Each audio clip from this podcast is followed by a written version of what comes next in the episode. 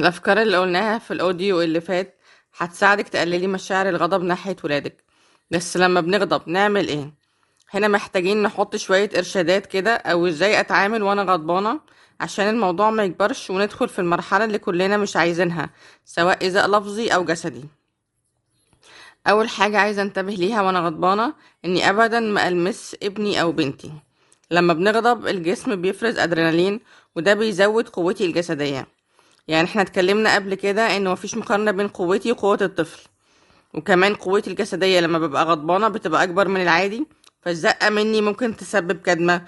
ممكن أي تواصل جسدي وأنا غضبانة يخليني أتهور وأضرب.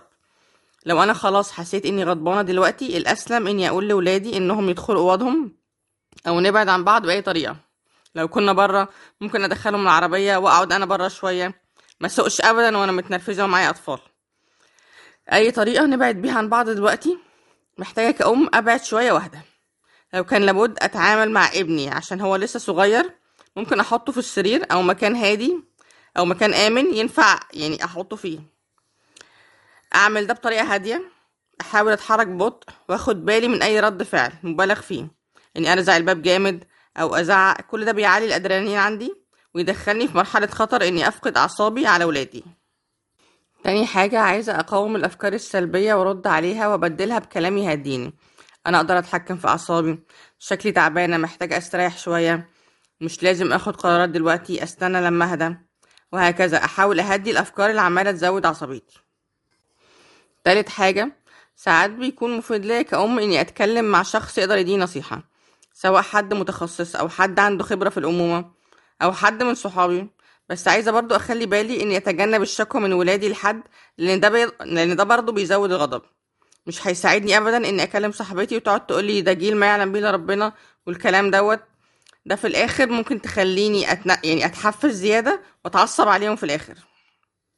ممكن أتفق مع واحدة صاحبتي اننا لما نكون متعصبين نتصل ببعض مجرد تسمعني لا تدي نصايح ولا تقولي عندك حق تتعصبي مجرد أتصل أخرج الكلمتين اللي جوايا وأقفل. وهي كمان تبقى تعمل كده. لو حسيت إن ده حل مناسب ممكن نعمله خلاص نعمله. أو خلاص نستنى لما نهدى في الآخر بعيدا عن الشكوى تماما. رابع حاجة ممكن أستخدم المهلة أو التايم أوت زي ما اتكلمنا قبل كده. لما تبقي غضبانة وخايفة من اللي ممكن تقوليه أو تعمليه إن يؤذي ولادك انت محتاجة وقت تهدي وترتبي أفكارك وتحاولي تشوفي الموضوع بطريقة مختلفة وانت هادية. لو ولادي كبار ويفهموا وإحنا هاديين كلنا هنبقى شارحة ليهم ال time out ده عبارة عن إيه وبيتعمل إزاي وفي حاجة معينة هقولها أو إشارة كده بينا هيفهموا منها إنه خلاص كده time out أنا محتاجة مهلة إن أنا أهدى عشان متعص- متعصبة أكيد مش هقدر أشرح لهم كل دوت ويفهموه. أنا بس هاخد الوقت بتاع المهلة ده من غير ما أدخل في نقاش وهم يفهموا دوت. وآخد وقت المهلة ده عشان أهدى أعمل أي حاجة تطلع غضبي. شغل البيت اللي فيه مجهود زي إني أعمل بالمكنسة. ممكن يكون كويس. لو عارفة تمرين سريع سواء ضغط أو بلانك أي حاجة محتاجة شوية مجهود. أو حتى لو محتاجة أعيط. كل دي طرق مفيدة إني أطلع الطاقة المكبوتة اللي جوايا المصاحبة للغضب. مش هحاول دلوقتي أحل مشاكل وأنا غضبانة. هدفي في الوقت ده إني اهدى الأول. خامس حاجة عايزة أفرق بين إني أقول كلام فيه حزم سواء التصرف ده غلط أو ما ينفعش أو السلوك ده مش عاجبني وبين إني أوجه إهانة للطفل أو أتريق عليه.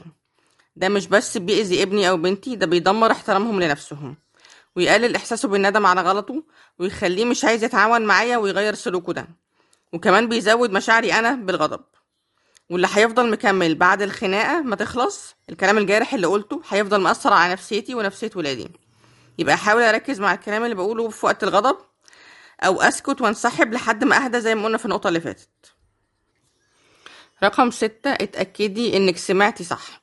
اسأليه هو قال إيه. اسأليه إذا كنتي فهمتي اللي قاله صح. واطلبي منه يشرح لك وجهة نظره. أو قصده إيه. إني أقعد أسمع بيقول إيه مش معناه إني موافقة على اللي بيتقال.